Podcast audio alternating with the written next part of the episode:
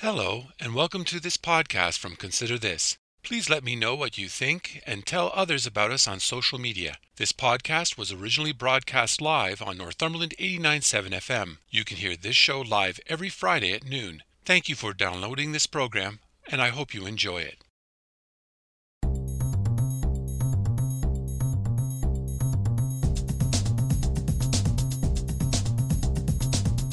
Hello and welcome back. This is Consider This Northumberland, and I'm your host, Robert Washburn, and you're listening to Northumberland eighty-nine point seven F M. The numbers are not new. For some, they may not even be shocking. Violence against women in Northumberland is on the rise. Cornerstone Family Violence Prevention Center, the Cobourg Police, and others will tell you the same thing. What makes this report different is how it brings the situation into a sharp perspective. Collecting data from twenty various organizations and service providers from across Northumberland, and in some cases Peterborough, a new picture emerges.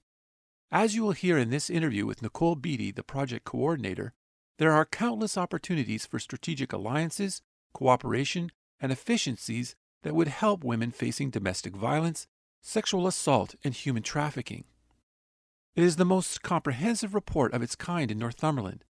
The big question is, are those twenty organizations and services willing to take the steps necessary to make a difference? That answer might surprise you. Here is my interview with Nicole Beattie. I'm so pleased to have with me today the project coordinator for Thrive Northumberland, Nicole Beattie. Welcome to Consider This. Good morning, Rob. Thrive just released a major study about violence against women in Northumberland. It's the second uh, report of this nature. And when you were putting this report together, what was the most shocking thing you discovered in doing this study? Yeah, I I think the the the major observation was that the prevalence of violence against women and children in our community continues to escalate, continues to rise um, in light of the amount of resources and increased in funding um, that we're that we're giving to Uh, this social issue. Uh, so the, and I mean, this research doesn't take into consideration any COVID nineteen statistics, which will be, you know, the, the focus of next year's research.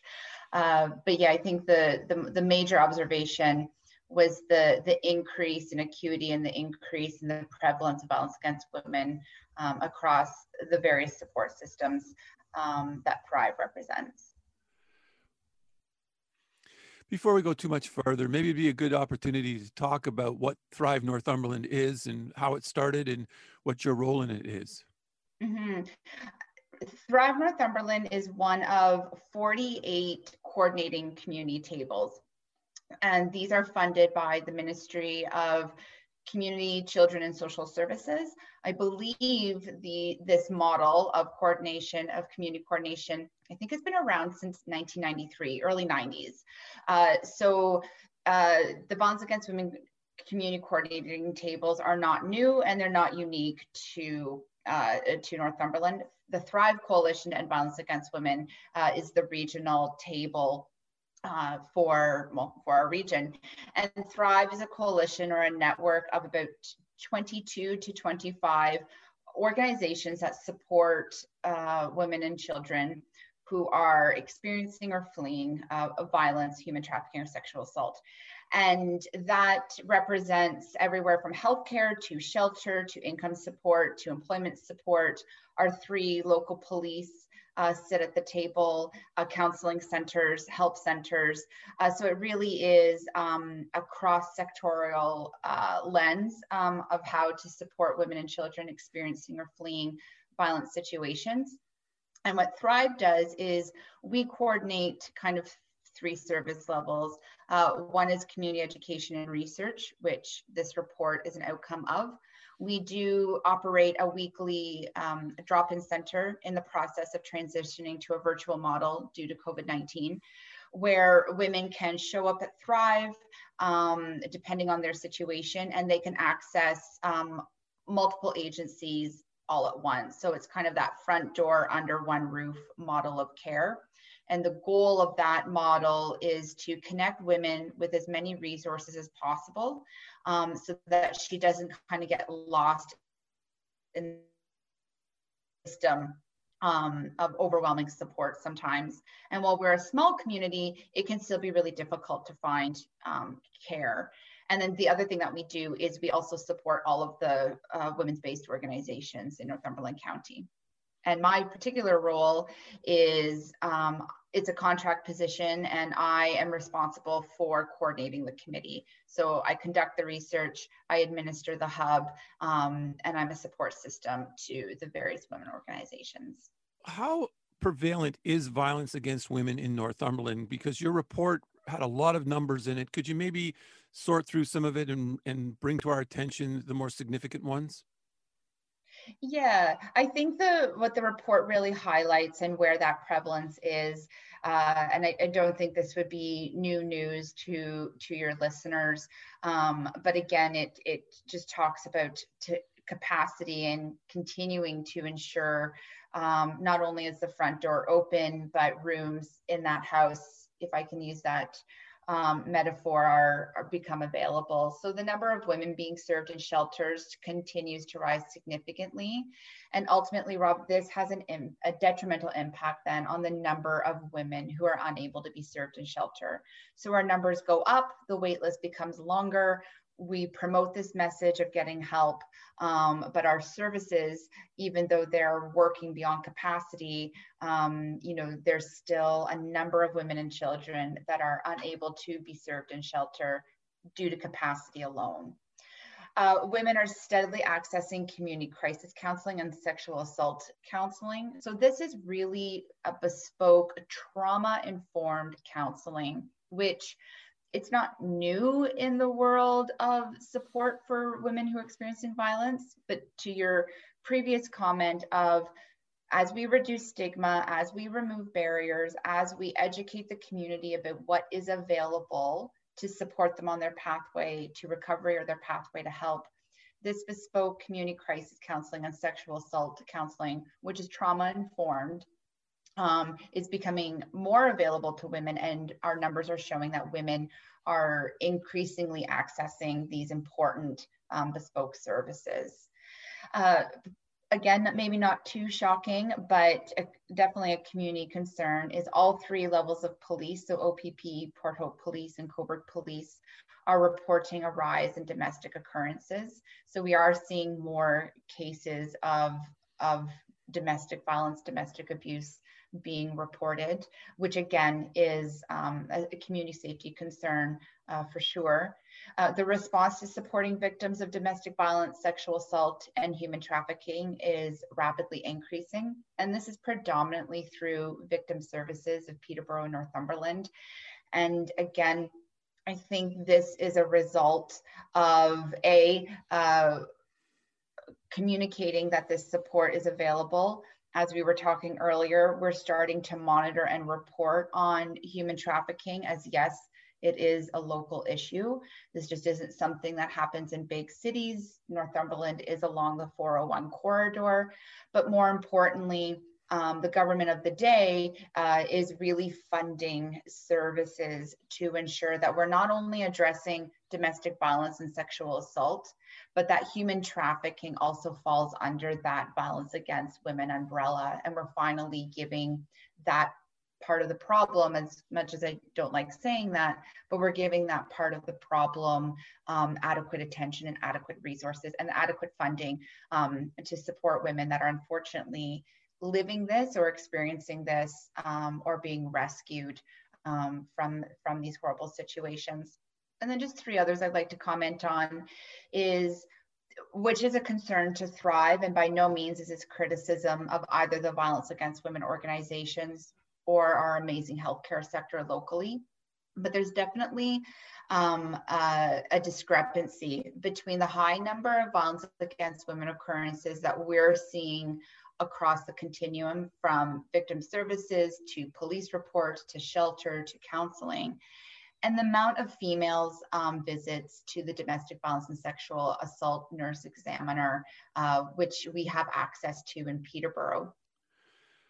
There's a lot in there that you've just said. I'd, I'd like to go back and talk in more depth about different things. So sure. uh, we'll, we'll do that. But um, let's go back for just a second. You talked about uh, be, bespoke counseling and, and trauma. And I'd like you to explain to the listeners what that exactly means, uh, because those are not terms we all hear every day.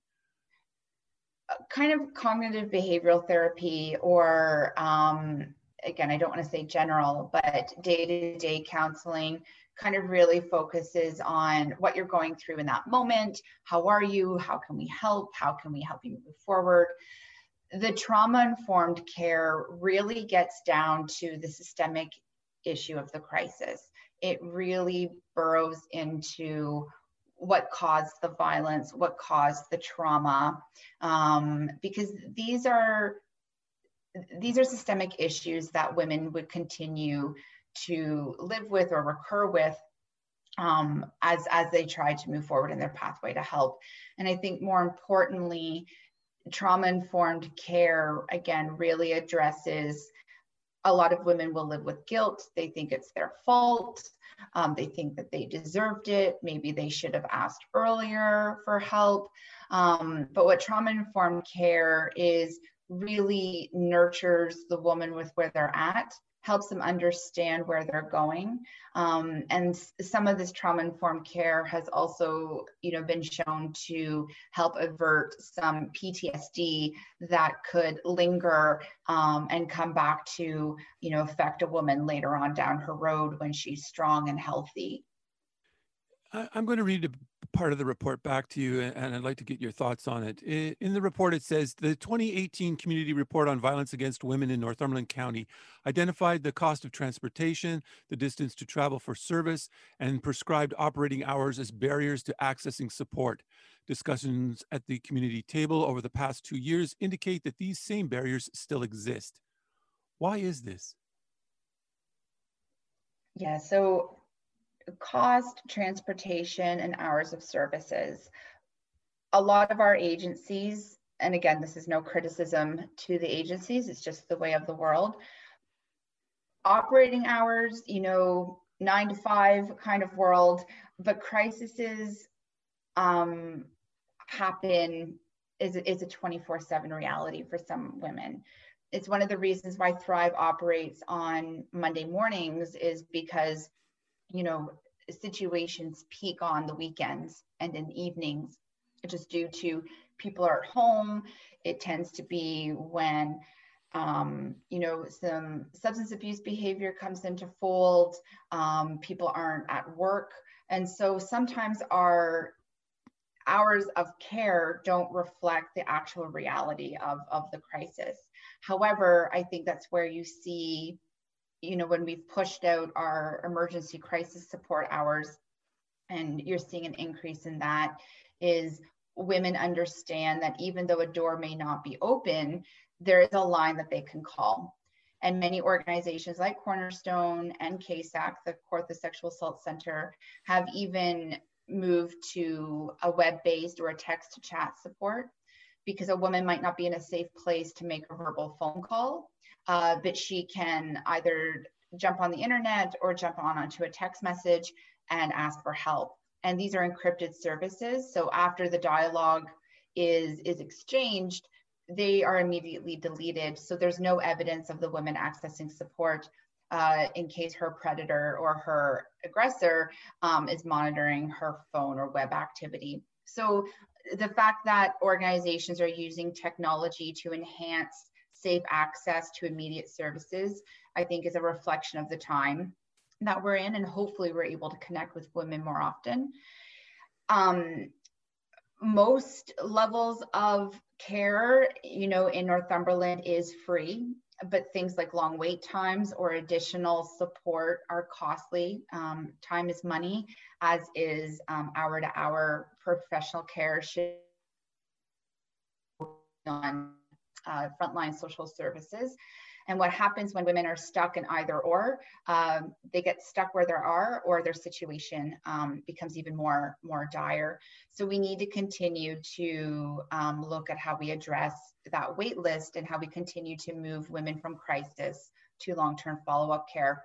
And the rural, um, the transportation issue, you know, honestly, Rob, I'm sure in, in your work and the conversations you have with, um, with a lot of folk is, this is probably one of the biggest concerns um, in a county like Northumberland.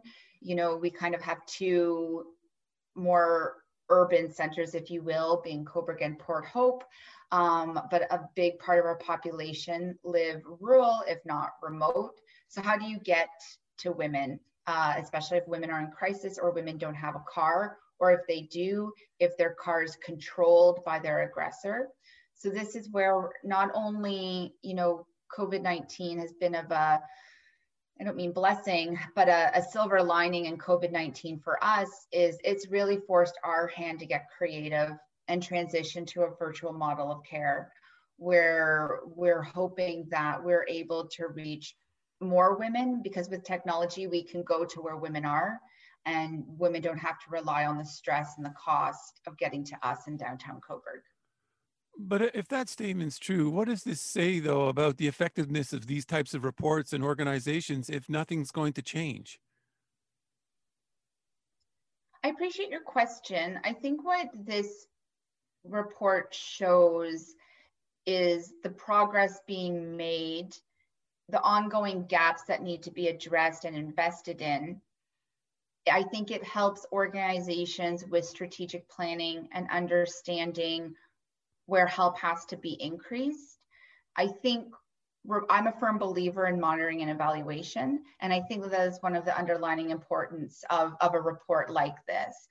I definitely know that this report can be challenged, um, but I work in a world where data-driven um, reports like this, metrics, um, monitoring trends and systemic issues, that monitoring and evaluation ultimately helps decision makers and funders and frontline workers have a better sense of, of where, if they need to do a left turn, and in what direction that needs to go in. Uh, the report also states that there are opportunities for strong strategic alliances. Can you give us some examples and also explain to us what are the barriers that are preventing these alliances from happening? Such a, a good question. And uh, a question that sounds like it would have a really easy answer, and at risk of sounding like a broken record, um, as someone who works in social services, is it really comes down to, to time. And it's not to say that this isn't a priority of organizations. Our agencies are exhausted. You know, the there's there's a lot of time and energy that has to be invested into these coordinating tables, but a few hours at a meeting at a table are that many more hours away from directly helping folk. And a lot of the work, we talk about strategy, we talk about monitoring systemic issues and evaluation, but when your frontline mandate is crisis support, your world is more reactionary than it will ever be strategic. And so hopefully snapshots like this help us keep a pulse. But those strategic alliances really do come down to, Rob, I think three things. Um, a lack of time for individuals. We're all mandated to sit at different tables while also doing our professional job, which is direct one-to-one support with women. I think chasing money, chasing dollars, competing for funding. Um, we all struggle with that because we all need the support to keep the lights on. We all need the support to address our wait lists, to address our capacity. But then I also think too, it just comes down to opportunities for, um, for intersection. And really it's the will of the people. Um, as I'm sure you know, good work happens when the right people put their egos aside and relationships can be built. And I would genuinely say ninety-nine point nine percent of our work in this sector is a result of the relationships between the executive directors, the heads of agencies, the board, the volunteers, the survivors, who all show up every day committed to one thing. And that's making sure that every woman and child has the ability to live a life free of violence. What kind of budget do you work with to do all this work that we've talked about for the last while? About, for the entire Thrive operation, we have a budget of twenty-three thousand dollars annually, um, and a portion of that is to project management and administration. Uh, so my, my time and the, the community education, research and advocacy uh, is just under twenty thousand dollars. And that's also to support and run the, the weekly uh, uh, drop-in center. So it's not a lot. It's definitely a shoestring budget. Now, in the report, there's there are calls for ending gender-based violence in Northumberland. Is that achievable? Hmm. Can you? I think we can continue when we talk about. Sorry, I, I took a, a pause because it's a is a it's a bold question in response to you know a a bold statement of need that I know that the. that the report that the report calls for. Can we end it? I think we can continue to move the dial closer to eliminating it and reducing the acuity and reducing the prevalence of it in our community. And we can be doing that through strong advocacy, community education, community awareness, lobbying our government, but more importantly, continue to system navigate and build these strategic alliances with ultimately we have a shared mandate, and that is you know preventing the gender-based violence and preventing violence against women and children uh, in Northumberland. Nicole Beattie, I want to thank you so much for talking to me today. Rob, thank you so much, and thank you for your listeners, and I appreciate you raising awareness on this important topic. You take good care. That was my conversation with Nicole Beattie, Project Coordinator for Thrive Northumberland. I want to thank both my guests this week for talking to me, and I want to thank all the listeners for tuning in today. Please join me again next week when we will talk to the people on the front lines and those behind the scenes who make a difference in your life and Northumberland County. So please tune in. If you have any comments, questions, rants, or raves, you can also email me at that same address, or you can go to my Facebook page, Consider This. Or if you're on Twitter, you can message me at r wash. If you would like to listen or share this or any podcast, please check out my website at consider this dot c a. There you will find past podcasts, news, and other information about life and politics in Northumberland County. Or you can go to the radio station's website at northumberland eight ninety-seven dot c a. I'm Robert Washburn. Thanks for taking time out of your day to listen in, and I hope over the week you will continue to consider this.